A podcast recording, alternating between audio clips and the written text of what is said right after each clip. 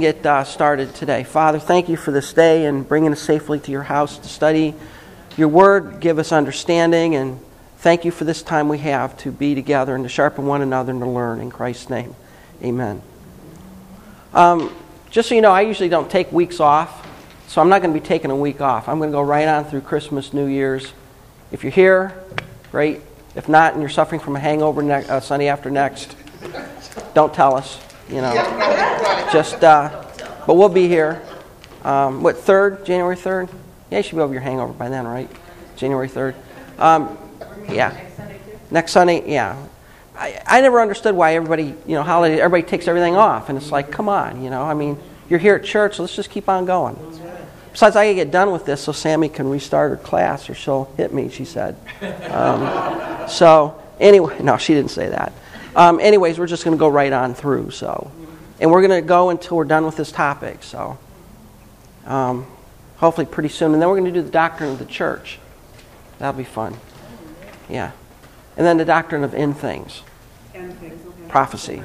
Mm-hmm. Yeah.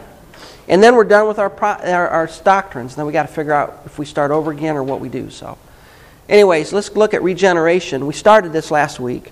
And regeneration, the definition of regeneration, it's the process whereby God, through a second birth, imparts to the believer, believing sinner a new nature. It's to be born again. Think of a born again.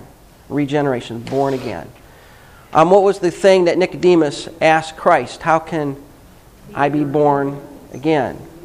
You know, and Christ gave him the whole born again passage there on what it means to be born again.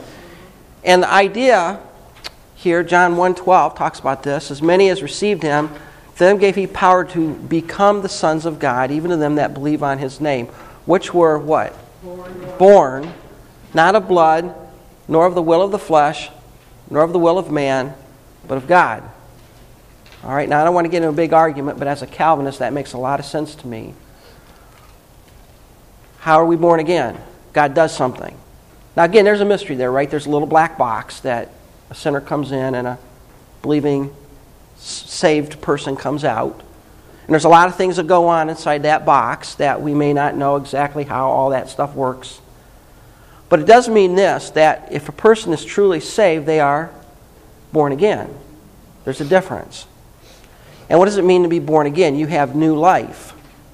What is that life? That life is a connection to God, right? What did Adam lose in the garden? His relationship with God. What have we regained in salvation? A relationship with God. And that's what it's all about. It's all about a relationship. But to get that, you need to be born again. That is a work of the Holy Spirit to bring new life into a dead person. And the Bible talks about spiritual life and death, doesn't it? All over the place. Uh, Ephesians 2 You who were dead in trespasses and sin, what has He done? He has quickened, made alive, given new life to.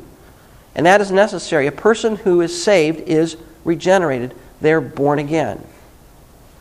John 3 3, Jesus said to him, if, Except I say, I verily say to you, except a man be born again, he cannot see the kingdom of God. You have to be born again. You have the physical birth, and then you have the spiritual birth.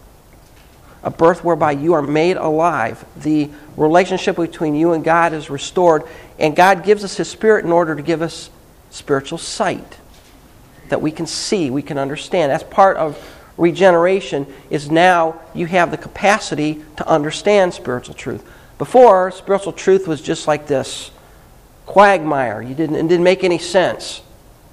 And then when we come to know the Lord, all of a sudden the light bulbs go on and we start understanding. And there's a process to that understanding, but the, under, the key to understand is that we can now understand. Whereas before we couldn't, now we can. Now there is understanding that comes along. And that's what it means to be regenerated. Why do we need to be regenerated? Well, we are dead in our sin. Jeremiah 13, 23, Can the Ethiopian change his skin or the leopard his spots? Then may he also do good that are accustomed to do evil. What's the problem with unregenerate? We call that unregenerate man, regenerate man, unregenerate. What's the problem with unregenerate men? They are bound in sin. They are bound in their own iniquity. They can't see spiritual truth. They can't understand spiritual truth. And here's the other thing they have no desire to please God. That's Romans 8. Those that are in the flesh not only cannot please God, but show me a pagan that deep down truly wants to please God. You don't find one. What do they want to please? Themselves. That's what sin is. Sin is a focus on oneself. This sinner doesn't want to please God. Now, he may want to please God in the sense that if he does this, God will do this. Right? Sort of like your dog, right? Wag tail, be good, get treat. All right? Um, but do you think your dog, you know, is trying to figure out how to make you happy? No, he's conditioned to make you happy by what you treat him with, right? And um, we need to understand that it says, and we already quoted this, Ephesians 2 1, by nature, we're all dead. We're born in death. That's, that's Romans 8. We were born dead in our sins. What it means to be dead in our sins, we have no spiritual life in us. None. We can think, we can reason, we have a brain, but we have no spiritual inclinations towards God. Does that kind of mean that we don't have a soul before we're. No. No. There, there are some that try to say you don't have a soul or you don't have a spirit. I'm just trying to Yeah. understand, I mean, there's got to be something in there, so, What it means to be dead is to be completely insensitive to. We're completely insensitive so like To- emotionally dead, like, uh, No, not emotionally dead. We got emotions right. no, no, no, I mean like, it doesn't bother You're you. spiritually dead. Spiritually. We're spiritually dead. We, the, the average sinner can walk by and hear somebody singing a hymn and it make no difference to them. It's just music. So it's kind of like bringing the soul to life when they come to God. It's I'm not- trying to understand how there can be a soul before him, but it's not, What is your soul? Well, you got to go back to our discussion of soul and spirit and all that. And God breathed into man the breath of life, and he became a living soul. The soul is simply who we are. Yeah, it's you. It's your personality. It's, it's, it's the real you. That's your soul. But you, but you are not sensitive to the things of God. Your relationship to God is shattered, broken, and the Bible calls that spiritual death, separation. You're separated from God. You have no relationship with God. I mean, some people have used that. Um, you know, if, if you, uh, you know, in the Jewish families, if you convert to Christianity, they have your funeral, and to, to them, you're dead. You're walking around, you can say hi to them, they can see you on the street, but as far as they're concerned, you don't exist. You're dead. Are you really dead? No, there's no relationship. And, that, and that's the metaphor being used here. Spiritual death talks about when it comes to my relationship with God, I have absolutely no inclination towards Him. All right? It may be towards what He gives or something like that, but to truly know God as a person for what He is, His nature, His character, His personality, no desire. And when God brings spiritual life, what happens? The lights go on. I understand now. I, for once, it didn't make any difference whether I sinned. Now, all of a sudden, it does make a difference. okay. I'm just trying to, Yeah. And that's what regeneration is. And because of that, we are by nature, what does it mean by nature? By our birth, we are children of wrath. Among who what? Among the dead ones, we all had our conversation. We're conversationers, our walk of life, our manner of living, what we did. Times passed in the lusts of our flesh, fulfilling the desires of the flesh and the mind, and we're by nature the children of wrath, even as others. What does it mean? If you are outside of Christ, if you are unregenerate, who do you please? That's it. You please yourself. Now, you might please others as a means to please yourself, but ultimately it is number one. Watch out for number one. That's, that's the moniker. And I may, I may make my boss happy because in making my boss happy, I get more money, but it's always a selfish thing. All I am concerned about is for me. And I'm my whole life is centered around the lusts of my flesh. What is that? My desires, what I want. What I want to eat, what I want to drink, what I want to drive, where I want to go, all that. It's all about me. And I fulfill the desires of the flesh and the mind. What is the pursuit of people in the world today? To do that, right? Yeah. Basically, why do people go to work? get money. To do what? To buy the things To buy the things they want. I mean, do you work just because that's a nice thing to do? Yeah, she does. Well, we, we can get some help for you.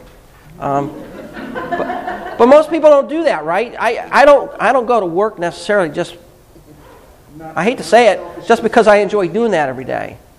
There's, there's a financial incentive. Now, when I'm regenerated, that financial incentive is to honor my Lord, to honor God, and that's what He's called me to do, and I want to do that. And no longer is it all about me. It's about Christ. It's about Him. It's about what He wants. But the unregenerate man, it's all about them. And because of that, they are dead. They are totally insensitive to the things of God. They are spiritually blind. It says in Ephesians 4, they're blind. And in 2 Corinthians, it says the God of the Lord has blinded the minds of them. That's why when you look at the TV talk shows and they try to talk about spiritual things, they, they give incessant drivel because they don't see. They don't have the ability to see. And instead of saying they're idiots, just be thankful that you can see. By nature, all of us are sons of disobedience. What does that mean? By nature, what do we do as sinners? Disobey. That's our nature. That, that is what we are. Notice how there's so many verses in Ephesians 2 here. We walked according to the course of this world. What's the course of this world? The course of this world is complete insensitivity to God. Why is it that all of a sudden now we have movements that say anybody who believes in God is dangerous. The new atheism comes along. There's a couple of guys behind the new atheism that says if you have people who believe in God, they're actually detriments to society. They're dangerous. We need to cure them of their belief in God.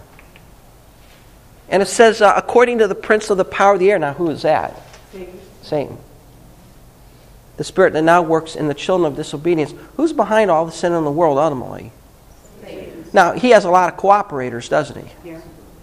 And all Satan has to do is go around once in a while and just keep the wheel spinning a little bit. He doesn't make everybody sin. We already talked about that. Satan doesn't make anybody sin. We do that very fine on our own. But ultimately, who is behind all the rebellion in the universe? Satan is. That doesn't let us off the hook. But what is the unregenerate man to do. He does everything that doesn't honor God. He cannot please God. Ephesians, or Romans says those that are in the flesh cannot please God. You can't.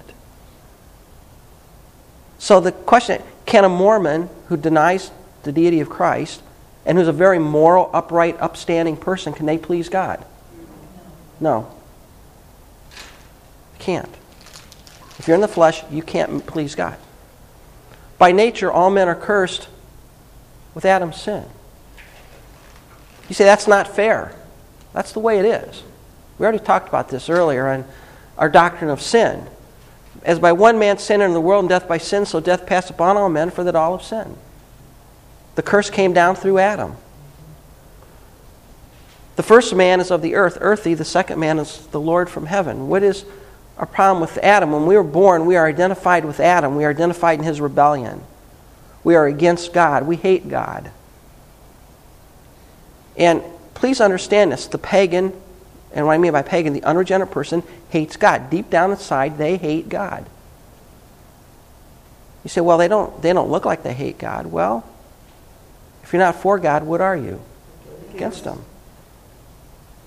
We, we, we by nature are rebellious. Man is a rebellious being. And they don't even know that they hate him. Some of them don't. No. It's just They might even deny that he exists. Right. The atheist, you know, well, God doesn't exist. Well, then why are they here? You know, they're pro, what did somebody say? They're protoplasm on the way to manure. What, what reason is there for living? Yeah. yeah. Now, you want to know the logical conclusion of that? Look at Nazi Germany. That's, that's the logical societal conclusion of a Darwinian approach survival of the fittest. And we need to eradicate all those that are unworthy. So we'll make concentration camps, starve them to death. And we look at that as a great evil, but you know, in that society, it was a great virtue to get rid of the weak. You want to go there? You want to head down Dar- Darwin's path? That's where you're going to wind up. There's no value. We are, by nature, we are cursed with Adam's sin. So how do we, how's this dealt with? You know, if, if we just left there, we're sort of sunk, right? How did God deal with this? Well, we have to be made alive. We have to be born again. So, what are the factors of regeneration? Well, number one, the Word of God. What do we mean by that? How is it that you came to know the Lord? Somebody told you what this book said, right? This is giving you the answer. It's the Word of God. Jesus said to him, Verily, verily, I say to you, except a man be born of water and of the Spirit, he cannot enter the kingdom of God. The word for water, they're the best Bible commentators go back to a passage in Ezekiel where it talks about the Word of God being water that washes. It's not talking about physical birth, it's not talking about baptism at all. This is a man, Nicodemus was what? What was he by trade? He was a religious expert. Yeah. All right? And in those days, the religious experts talked about the Word of God being that of water, of washing, of cleansing. That's what Christ is talking to here. How is it that we find out our condition? How is it that we find out the predicament we're in? How is it that we find out how we, how we need to respond, how we need to repent? Where does that come from? It comes from the Word of God, it comes from this book. And that's why the Hebrews writer says the Word of God is quick and powerful and sharper. It can pierce to the dividing of the soul and spirit. I remember talking to or listening to um, John MacArthur talk about a man who came in. He was a Jewish abortion doctor, ran a big abortion clinic in, in uh, Los Angeles. And um, he wanted to know about, about how to get right with God. And it's interesting. John says, Well, I told him, I said, Well, I can't help you. He said, But uh, I want you to take this and read it. And he gave him a Gospel of John, small Gospel of John. So I want you to take this and read it. And come back next week and tell me what you read. So the guy comes back in next week and he sits down and Dr. MacArthur says, Well, what do you think? He said, Well, I know one thing. Jesus is not a man. Now, this is, a, this is an abortion doctor, you know, um, Jewish. And all he did was read the Gospel of John a few times, and what did he find out? Jesus is not a man. What did the Word of God do to that man? It convicted him. The Word did. Because it's the Holy, now we understand it's the Holy Spirit behind the Word, right? But the Word of God changed him. And he actually became a Christian, gave up his abortion practice. And how did he do that? He did it by being exposed to the Word of God. All right? God's Word can change life. God's Word is a transforming thing. That's what makes this book different than any other book. There's power in it. Now, we're not talking about mystical, woo woo, voodoo type stuff. But it is God's Word to us, and it contains truth that the Holy Spirit can bring to bear in our lives and turn the light on. And we can understand. The Word of God is necessary. Yes? This is a little off the subject, I guess, but uh, has to do with the Bible. Uh, uh, I was reading this week in Zephaniah, and I guess You're the first person that's ever told me he was reading in Zephaniah. I'm not, I'm not making, you are. Go on, I'm sorry. No, is, is why does, I mean, I'm sure there's other places in the Bible, but this one in particular, it struck me that why, why does he punish the animals along with the people? You punishing who? The animals along with the people. Animals along with the people? Right, like, uh, I will sweep away men and animals, and sweep away birds of the air, and fish of the sea. It's talking about the devastation that sin brings. I mean, you know, even in Romans 8, it says the whole creation groans and travails in pain because of the sin of this planet. And where did that sin come from? Us. But why would he take it out on the animals? I mean, they don't, It's a fallen creation. And God created it, right? So he has a right to do with it as he pleases, you mean animals fell? even on the animals. Why was it fair that that poor old sheep get its throat cut and blood poured out and burned as a sacrifice? Well, at this point, sin saturates everything. Yeah, that's the point. Sin saturates everything. And When you start over, you gotta get rid of everything bad. Right. And God has a right to do that. I don't have a good answer for that, but God, God created all things, and He has a right to do with all things as He sees fit. And ultimately, at the end of the millennium, what's God going to do to this whole planet, anyways? Poof. It's remade. These are all temporary things. And part of that, too, I think, and I think you hit an interesting point there, part of that is that it is to provide sort of a shock value to us. When, when you know, when as a child in the Jewish home, you saw your dad slaughter the Passover lamb and pour the blood into a bowl and sprinkle it, that was a shocking thing for you. And it was supposed to be because it showed the vileness of your sin. There's a reason for that to show how wicked our sin is and how our sin has permeated everything. See, that's the problem today. We think, well, if I sin, it's just me. No, it's not just you. Your, your wickedness permeates everything around you, it poisons everything you touch. And we don't see it as that. And that's why you got a lot of these people say, well, you know, if we just, you know, if I go and I commit immorality, it's just bothering me, you know, and as long as the other person agrees, what's the big deal? Well, it, it affects more than just you. It affects all of society. It'll spread out from there. It's like ripples in a pond. And you don't see it. But that's how bad sin is. And the only answer to that is regeneration, to be made alive, to be brought back to spiritual life. The, the relationship and the spiritual life we lost in the garden is restored in salvation and ultimately restored in glorification when we stand in heaven.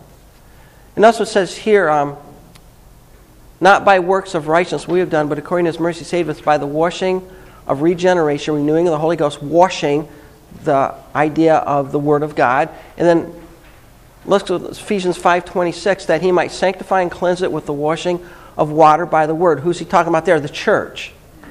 How's Christ purify the church? By the washing of the water of the Word. Why is it necessary that a church preach the Word of God? That's the only thing that's going to clean you. If you want to think about it, what is your spiritual soap? It's the Word of God. Wherewithal shall a young man cleanse his ways? By taking heed thereunto according to thy word. Thy word have I hid in my heart that I might not sin against you. Psalm 119, 9 through 11, I think it is. How do you cleanse your ways? How do you, how do you, how do you stand right for God? The Word of God. It washes you. And that's the means whereby God brings regeneration, brings new life. It's through the Word of God that we see. Romans uh, 10 says, How shall they hear without a preacher? And how someone can preach unless they're sent? And how shall they believe unless they hear the Word of God? How do you, how do you bring salvation to somebody? You bring it through the Word of God. This is what brings life. This is our life giving book, which makes it different than any other book. Another factor is not only the Word of God, but there's a man of God. What does that mean? Somebody who tells us. And whether you're a Calvinist, Arminian, or anything on the map, how is it that people come to know the Lord? Somebody tells them about it, right? That's part of the process. That's part of the way God has operated things. Romans 10, remember I just quoted this. Whosoever shall call on the name of the Lord shall be saved, but how shall they call on him whom they've not believed? How shall they believe in him of whom they've not heard? And how shall they, how shall they hear without a preacher? A proclaimer, somebody to tell them. And how shall they preach except they be sent, as written, How beautiful are the feet of them that preach the gospel of priests and bring glad tidings of good joy? What, what's Paul talking about there? What is our job? Our job is to preach. What does it mean? To proclaim, to tell people the good news, to bring the Word of God to them so that they can see and understand and believe. Now, that's the Spirit working behind the scenes to bring that about. But what does the Spirit use? The Word of God in us.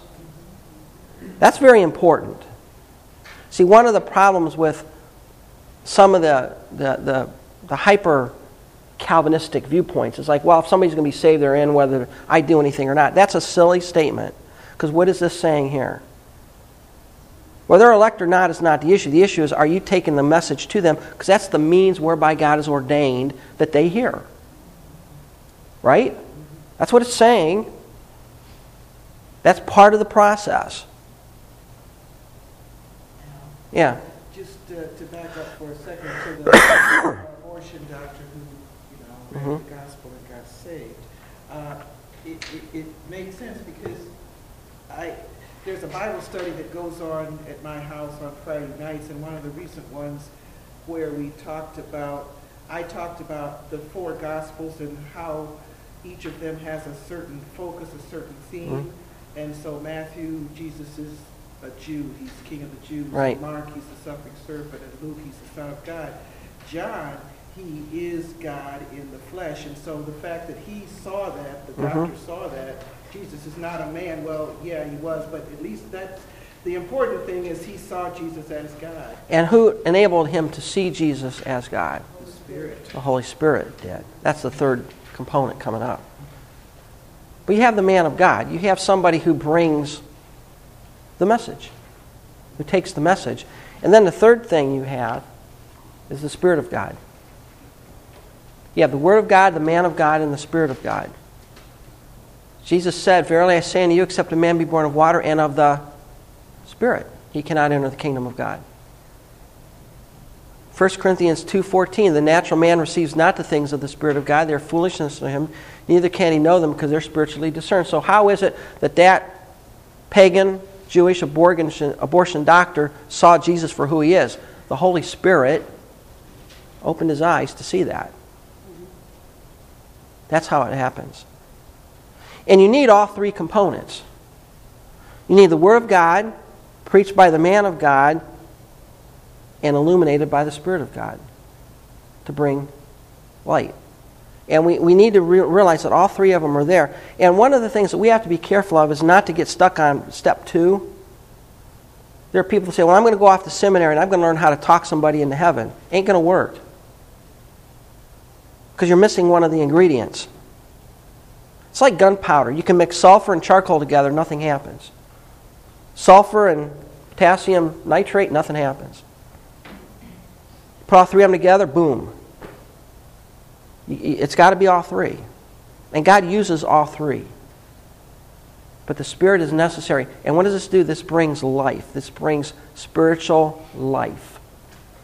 We all in here, if we're born again, we have spiritual life. We are sensitive now to the things of God. We can understand the things of God. Doesn't mean we're all theologians, but at least we can read the Bible and make sense of it. It's not a hidden book to us. And why is that? Because the Spirit of God brings life. Now, there are some results of being regenerate.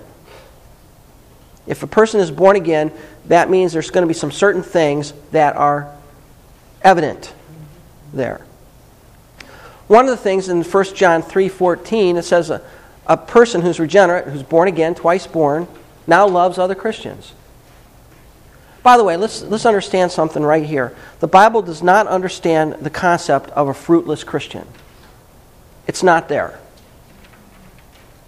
There's a movement today in some circles that say, look, you can be a Christian and be an atheist. What kind of nonsense is that? That's absolute silliness. Or you can be a Christian and have no change in your life. I don't think so. That's not the kind of Christianity the New Testament's talking about. The Bible says if you're in Christ, you're different. You're a new creation. You're born again. You're not the same that you were. You're not perfect. We're all on a struggle upwards. But at least we're heading upwards. And you show me someone who says they're born again, but there is absolutely no change in their life whatsoever. No desire for spiritual truth, no desire for spiritual growth, no desire for spiritual things. They're not a Christian. And you're doing them a disservice by making them think they are. Just had this talk with my son, came to shower about that, about being discerning and about fruits and about the kind of trees, what kind of fruits going, what kind of trees. And we had this talk because I said, you know, although we're not perfect, you don't want to confuse the unbeliever. If you behave like the world, where you either dress like the world, talk like the world, behave like the world, the unbeliever is confused. Well, I thought as a Christian, if you cause that kind of confusion, you bring, you're not bringing the light the Right. unbeliever. And so I said, if you see something in the water that looks like a duck, quacks like a duck, certainly a duck, it's probably a duck. Yeah.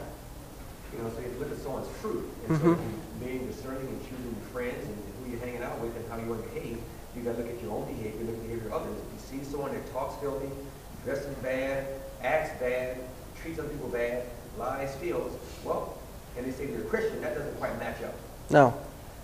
And again, we're not being God's secret police, right? Trying to figure out who's in and who isn't. That's not the point. But the point that the Bible makes very clear is by their fruits you will know them. There's something to be said for that. And although, yes, I might not be able to look that person in the eye and say, you aren't or you are, I can certainly say, you claim to be a Christian, but you're not acting like it. You need to go back and examine whether you even got on the narrow way. Because you may not be on the narrow way. There's a lot of people that think they're in the kingdom of God that aren't. And I don't want to talk them into being or into thinking they're on the path when they're not. We're going to talk about that in the assurance of salvation part coming up very quickly here. But the whole point is regeneration produces a difference in your life. If there's a change, there's a new direction, there's a new understanding, there's a new newness about you.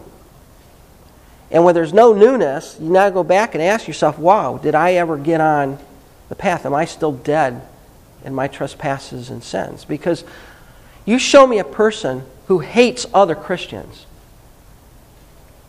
I'll show you a person who may not be born again. Why? Because we love that which God loves. Now, John, in 1 John, that's a great passage, you know. We know we pass from death to life because we love the brethren. What does it mean to pass from death to life? To be regenerate. Because why? You love the brethren. If you don't love the brethren, you're not probably regenerate. That's what John says. Um, just with the fruits, um, and the change of life too, I've noticed in my own life, and it's probably just true of regeneration, is that, you know, you focus more on God, you know, like God's focusing me more on Him, but like also as I focus more on God, the things of the world I don't focus on anymore, you know, like, like you talked about going to movies, like I don't go to movies that I shouldn't go to, and I, I have no use for TV, because it's like, it, it's not, hmm it's not holy. It's it's not. Pretty much go watch an R-rated movie or watch a sitcom that that's talking about yucky stuff. You know what I'm saying? Yeah, and, and I think part of that, I mean, a real good metaphor this is the vine in John 15. I'm the vine, you're the branches. Okay? If, if there's a vine, you abide in Christ, what are you going to do? What are you going to produce? Fruit. Now, where does the fruit come from? You? It comes from what? Abiding in the vine. Where does the life come from? The vine. Not from you. So, as Robin says, when you focus on your relationship with God, you focus on Him, you focus on that fullness of understanding who He is and what, what God is, what's going to happen to your life? It will produce fruit, but you're not producing it, God is. You don't produce the fruit, God produces the fruit. The fruit of the Spirit, not the fruit of Robin. Right. The fruit of the Spirit is. People sometimes I think get confused because like sometimes people can say, oh, you know, you act like you're holier than thou or something like that. But it's like it's like they don't understand it though. You know, it's just like I'm not trying to act holy. I'm not trying to be Mhm. I'm I'm a mess just like everyone else, and I like lose my temper and say things I shouldn't say sometimes. You know, I mean, I'm human. I'm I'm a sinner. Yeah. But you know, I'm I'm on this narrow path, and sometimes people just view it differently. But like Yep. we talked about last week, I just have to glow on. You know, I mean, Well- in like a Christ-like way, of course. Yeah, but but the whole point, you know, and, and you're going to have that. People are going to say, well, you know, you just hung, you're not, you, you think you know everything. Well, all right, fine. Right. But that's not what I'm focused on. I'm focused on pleasing the Lord. And if by pleasing the Lord they don't like it, too bad. I'm not going to lose sleep on that. Yeah. Yeah, and the thing, that brings me back to the old covenant versus the new covenant, where in the new covenant, it no longer becomes I can, it becomes I won't. hmm So if you are truly submissive and obedient to God's word, the fruit will just naturally start to flow out. Right. When it doesn't, is when you're saying, I won't, I won't, I won't. Yeah. You abide in the vine, and God will produce the fruit. But, you know, one, one of the things here we see is that if you're truly born again, you're going to love other Christians. That doesn't mean you like all of them, right? There are Christians that irritate the living daylights out of me. But I have a love for them. I, you know, I like coming to church. I like being here. I really do. I like being around other believers. I like talking about the things of the Lord. Why is that? What, what, what, what is that? It, it's, the, it's Christ, it's the Spirit within me that draws us all together. You know, I remember going to social functions back in the many, many moons ago when Donna worked at the hospital. We go to their Christmas party with alcohol and all kinds of stuff. And I just felt like, what am I doing here? I don't belong here. I, I don't fit.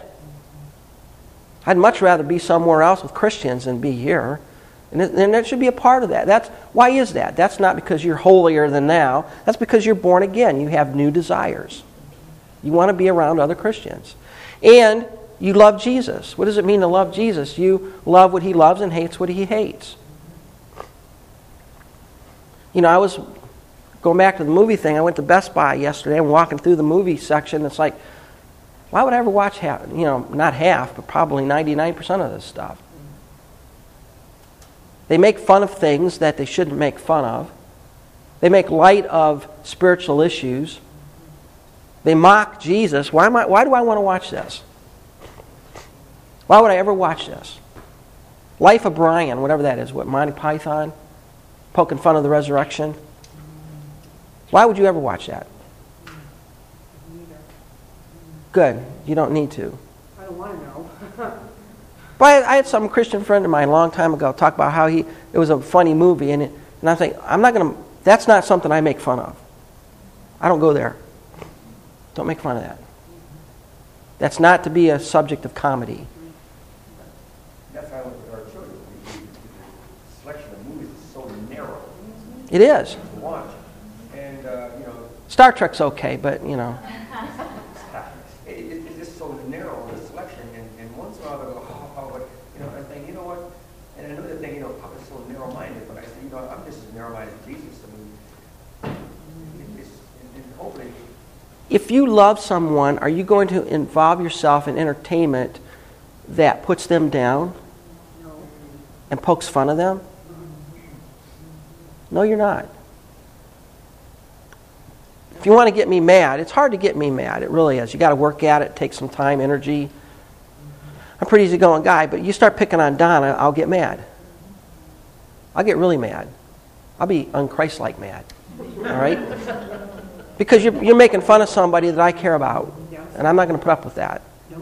And that's what, why, why do you think Jesus ran all the guys out of the temple? He had a bad hair day? No. 'cause they- No, because they were mocking who? His father, and he wasn't going to put up with that. You poke fun of me, that's fine, but don't mess with my father. And his father's house. Yeah. And if you're regenerate, you love Christ, and you're not going to want people to mock him. You're not going to run with those who mock Christ and put down spiritual things and, and bring reproach on the name of Christ. You're not going to do that. You're not going to want to do that. And if you're comfortable in that kind of situation, you need to really ask yourself Am I a Christian? Am I really born again?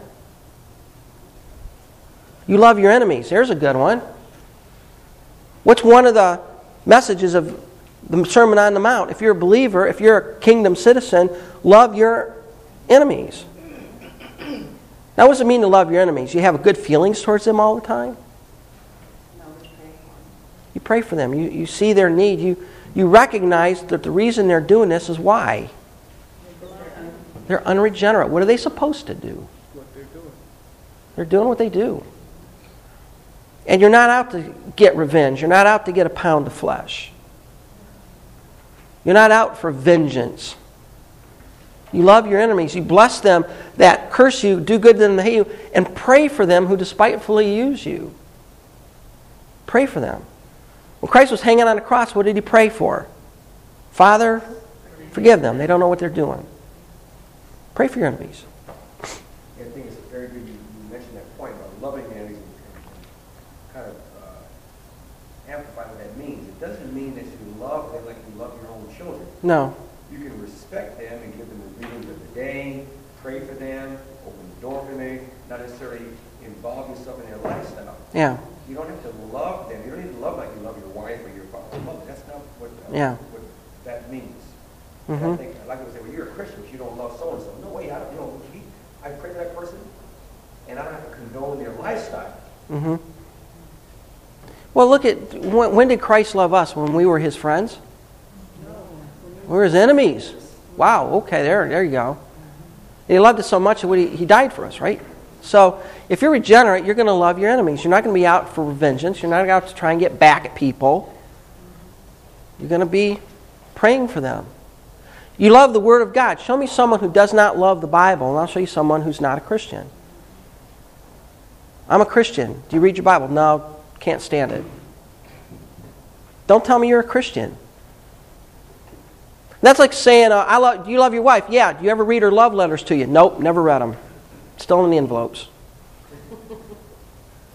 Do you love your wife? Right? I mean, if, if, if someone you love writes something to you, what do you do? You rip it open and read it.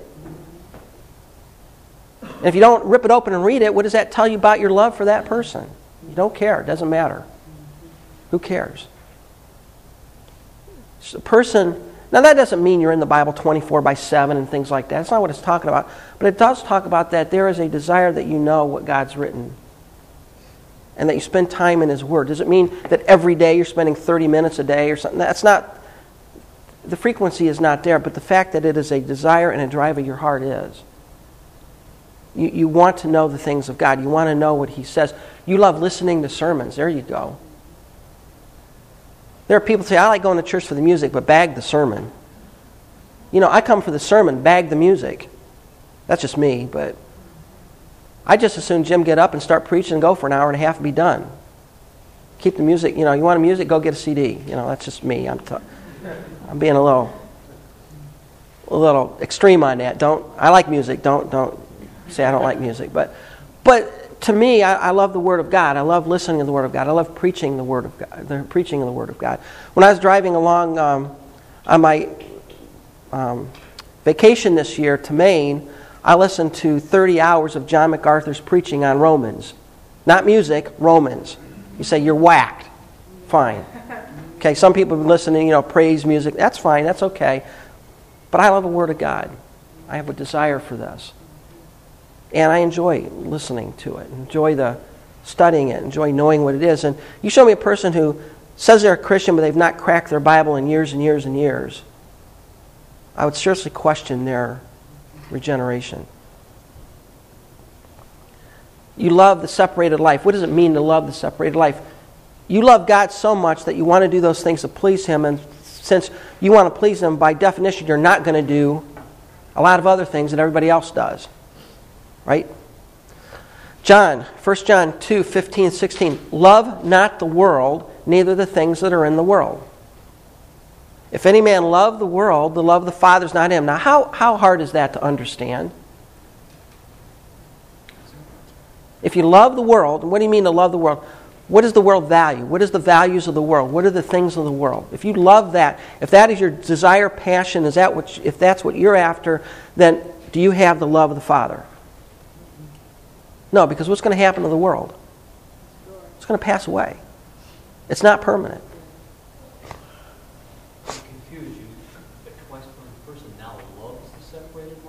The separated life, separated from sin, from world. Okay. separated from the world.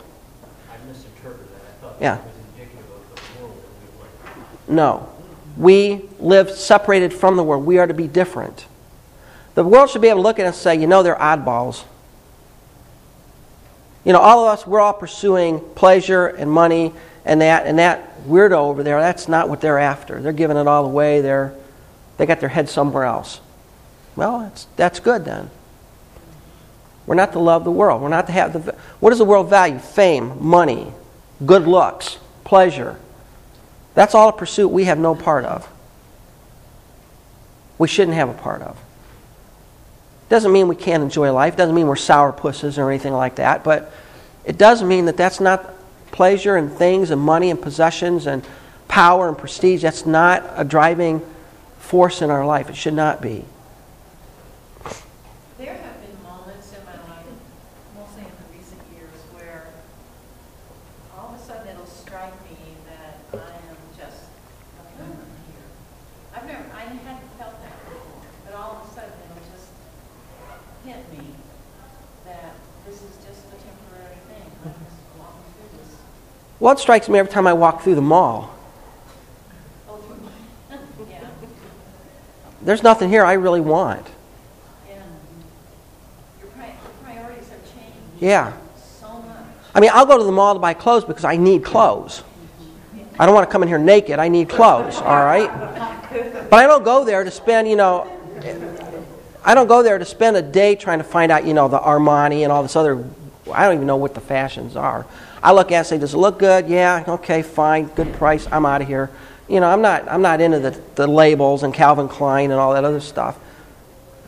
But that's what the world pursues. They pursue the label, they pursue, pursue the prestige. That's what they want. That's not what we're after. We're not to love that. Because if we love that, then the love of the Father is not in us. And that's what it says in Matthew 5. You cannot serve God and money. You get one or the other, you can't get both. You love God. And, you know, I thought about this the other day. You know, God has given me a nice home, and I take care of it. Why do I take care of it? Because I love my house? Because I bow down to it? Because it's an object of worship? No, because God gave it to me. And because I love Him, I'm going to take care of what He has given me.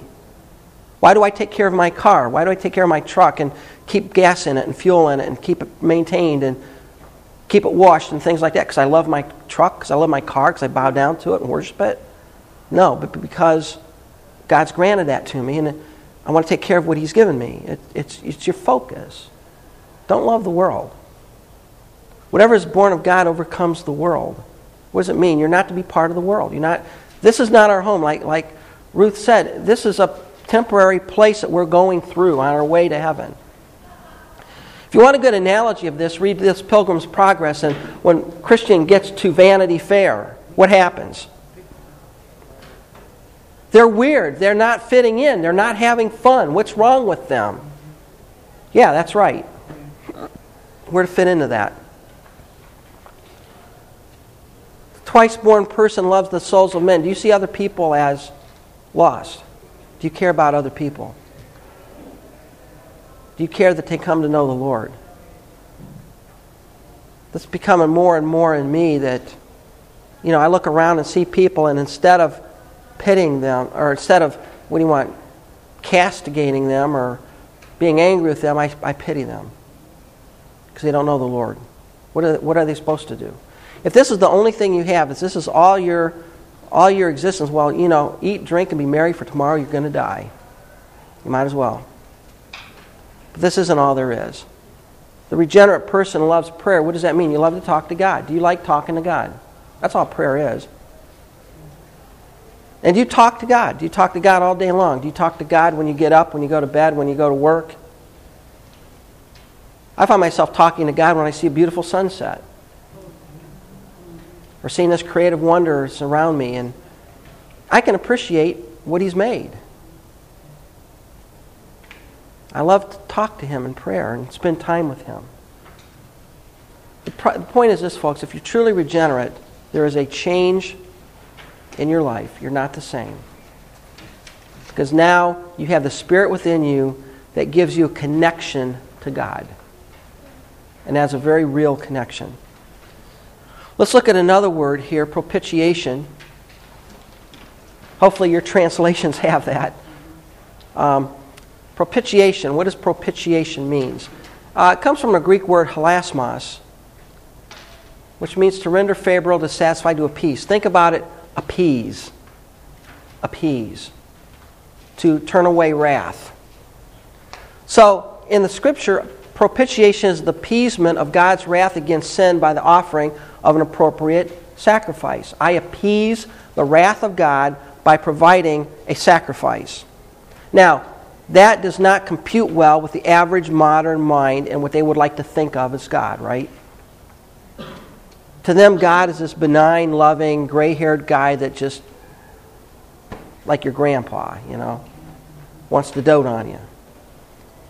The Bible pictures God as a God of wrath against sin. He hates sin. And what is God's wrath? It is an inherent automatic response to sin. God despises sin. God hates sin. And it's a visceral kind of thing with God. It's not something he needs to work up. It's an innate hatred of that which is evil. And what are we? We're children of wrath. Why? Because we are born in sin. We are born separated from God. So, how can the wrath of God be satisfied against our sin? Something has to give. And people don't like this. They say, well, I don't like the idea that God is a God of wrath. I don't like the idea of this appeasement stuff. We remember we talked a few weeks back about the man who said, uh, you know, that's cosmic child abuse. Why would God cause his son to die for us? That sounds like cosmic child abuse to me. Brian McLaren, a heretic. Well, to understand it, number one, God the Father did not force Christ to die for us. What did Christ do? He chose to. Yeah, he went willingly to the cross. He went willingly and gladly to the cross. Right. He carried out the Father's will. Right. God the Father didn't make him do anything. And what did God, Christ do? Christ turned aside the wrath of God against our sin. Now, why is it that God requires death? That's the way it is, folks. I don't have a good theological answer for that. All right? When you start getting down that path, I don't have a good answer. All right? Right. When you violate the relationship with God, it's broken, and the only way to break, unbreak it, and to bring back a relationship is that His wrath, His innate hatred of wickedness and sin, has to be appeased. And that can only be appeased through two ways. One, the perfect substitute who takes the place of you, or you can spend eternity in hell. Pick your choice. You get one or the other. And an eternity in the lake of fire will not appease the wrath of God. It's a, it'll never end. Propitiation is appeasement, it's the satisfaction. John, 1 John 2 2. John has a lot on this. He, Christ, is the propitiation for our sins. What did Christ do? Christ satisfied the wrath of God against my sin. He took my place. He paid the penalty that I should get. When the fire of God fell against was going to fall against me and burn me to a crisp, Christ stepped in and took the full force of that wrath and protected me from the wrath of God. He took it upon himself. And not only is he the propitiation for my sin, not only ours, but for the sins of the whole world. In what sense? Well, not in the universal sense, right? Because if it's in the universal sense, everybody goes to heaven. That's not what it's talking about. But his death was of a sufficient value, of a sufficient payment to satisfy the wrath against how much sin? All of it. All of it. Not just part of it, all of it. It's an infinite sacrifice. But he took the wrath. And that's what he took on the cross. That was the horror of the cross. The horror of the cross was not the physical suffering. It was not being nailed on wood and hanging there. That was not, as horrible as that might seem to us, that was not what really freaked Christ out in the garden. What freaked him out in the garden is for the first time in his life, he is going to bear the wrath of Almighty God against sin as though he had done it all. And he knew what the wrath was because what is he? God. He had an understanding and a comprehension of that that we'll never get. And he took it upon himself to become sin for us. It, and again, we said that does not mean he innately became sin, but he took upon himself the sin as though he did it. Think about the perfect Lamb of God taking upon him the guilt of every murder ever committed, of every evil act ever committed, and taking the full brunt of that. And God didn't, Father did not go easy on his son. He didn't tone down the wrath. Oh, it's my son. I'll, I'll be a little bit. I won't be as harsh, son. No. Christ took the full force of that wrath and paid the penalty.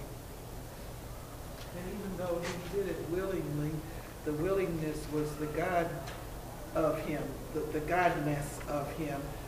But he sweat, as it were, great drops of blood and said, If it be your will, let this cup pass from me. That was the man. That's that right. was the anxiety. That was the fear. Mm-hmm.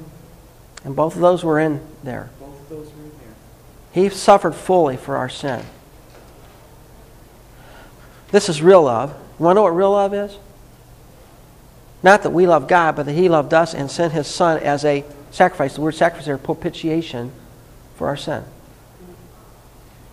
You want to know if God's a God of love? Yeah, He is. Why? Because He sent His Son. Actually, He sent Himself in the person of His Son to pay the penalty for sin. He took His the wrath upon Him. Full satisfaction. Full satisfaction. What is the method of propitiation? Through the Blood of blood of Christ. What does it mean by his blood? The physical fluid? The death. He died as a bloody sacrifice for me. And we talked about this a couple weeks back. All have sinned and fall short of the glory of God, and we are justified by his grace as a gift through the redemption that is in Christ Jesus, whom God has put forward as a propitiation by his blood. How is it that God's wrath against my sin has been satisfied? Christ paid it in full. All of it. God's wrath was expended on Christ, not on me. Which allows me to be forgiven. Which opens the path for God to be a just and the justifier of those who believe. But it's the blood of Christ that made this possible. Why is it that I need propitiation? God's wrath. Whoever believes in the Son has eternal life. Whoever does not obey the Son shall not see life, but the wrath of God remains. You don't have to do anything to get the wrath of God other than exist. Because by nature, you're the children of wrath. In Romans 1.18, it says, The wrath of God is revealed from heaven against all unrighteousness, ungodliness, and unrighteous men who by their unrighteousness suppress the truth, hold it down. Men do not want to know the truth, and God's wrath is constantly being revealed against sin. And eternally, who paid the wrath debt for me? Christ did. Where was it paid? Well, in the Old Testament, you had a temporary place, the Holy of Holies Mercy the mercy seat. And the root word in Greek for the mercy seat is hilastra, which is from hilasterion, which is the satisfaction place. When God looked at Israel and, he, and his wrath was about to explode, where did he look? He looked at the mercy seat, and there was the satisfaction for the penalty for that year. We talked about on the Day of Atonement. The high priest went in and sprinkled blood on the mercy seat to cover the sins of Israel for a year. It was a temporary thing. Never permanent, right? Lasted one year and then you had to do it all over again. But what about the New Testament? It's Calvary. When God looks at me and he, he, his wrath against me is satisfied because he sees me through the cross of Christ where the debt was paid in full. So why would God have waited so long to destroy the temple subsequent to? That's a whole different topic, but yeah, it's winding. I mean. Basically, basically, the message of Hebrews is after Christ's death, the temple means nothing. The blood of bulls and goats don't do anything anymore. Yeah, Right. Think that the time frame yeah, the destruction of the temple back to Christ's death was right. But but Christ in the New Testament, it's it's there. What are the results? God is justified in forgiving sin. Why? Because the wrath is paid. He's justified in bestowing righteousness. Why? Because the debt is covered in full. And that allows me to stand in His presence without sin. I'm going to close with this story. And uh, I, I heard it on a tape a long time ago. It was a great, and I don't know whether it's a true story or not, but it really brings this whole concept of propitiation and wrath and satisfaction together and puts it in a neat package. But uh, the story goes of this there was a tribe in ancient Russia that was ruled over by a very strong leader who um, brought great prosperity to the tribe. People lived well, uh, they hunted well, they had a good life. Everybody loved this leader. He was a great man. He was known for his justice. and he was known for his strong leadership. But one day they found that somebody was stealing in the camp. They were finding that things were be missing.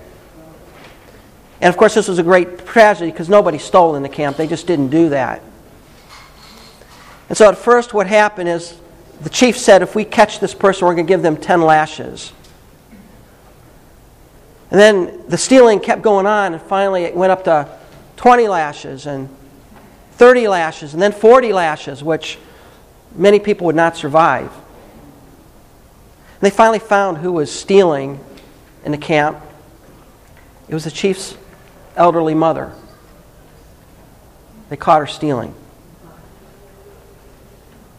And this was going to be a great problem because here's the chief who is known for his justice, known for his fairness.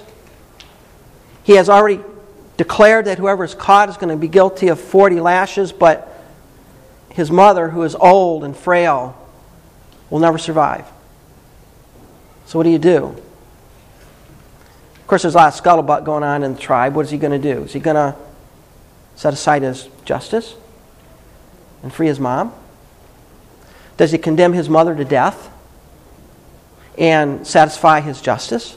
What's he going to do? So the day came when this sentence had to be carried out, and of course, he comes out in his robes as the chief, and his mother is brought out, and um, judgment is pronounced. It's 40 lashes and she's tied to the post, and her back is ripped open so that the person can deliver the lashes. And the tribe is aghast because he's going to obviously going to have his mother die. But before the lash falls, he says, "Wait a minute," and he gets up and he takes off his robes. And he walks over and he puts his arms around his mom. And he bares his back and orders the sentence to be carried out 40 lashes. And that's what Christ has done to us. I'm condemned. I'm, I stand before God. I am toast. And before the judgment of God falls, before I am burned to a crisp, before I'm sent to an eternity in a lake of fire, a voice from the throne says, Wait a minute. And Christ gets up and he walks around and he puts his arms around me and he bares his back to the executioner and orders the sentence to be carried out. Christ took my place. How can you not love him? How can you not love him? Father, thank you for sending your son to take our place. Thank you for paying the penalty due us. Thank you for providing a satisfaction for your wrath. Help us to remember that, Father. To appreciate that, to ponder that wonderful truth, and to live in accordance with that, Father. Not to take advantage of your love, but to know what it cost you to forgive us. And to worship you and wonder and love and praise for that. In Christ's name, amen.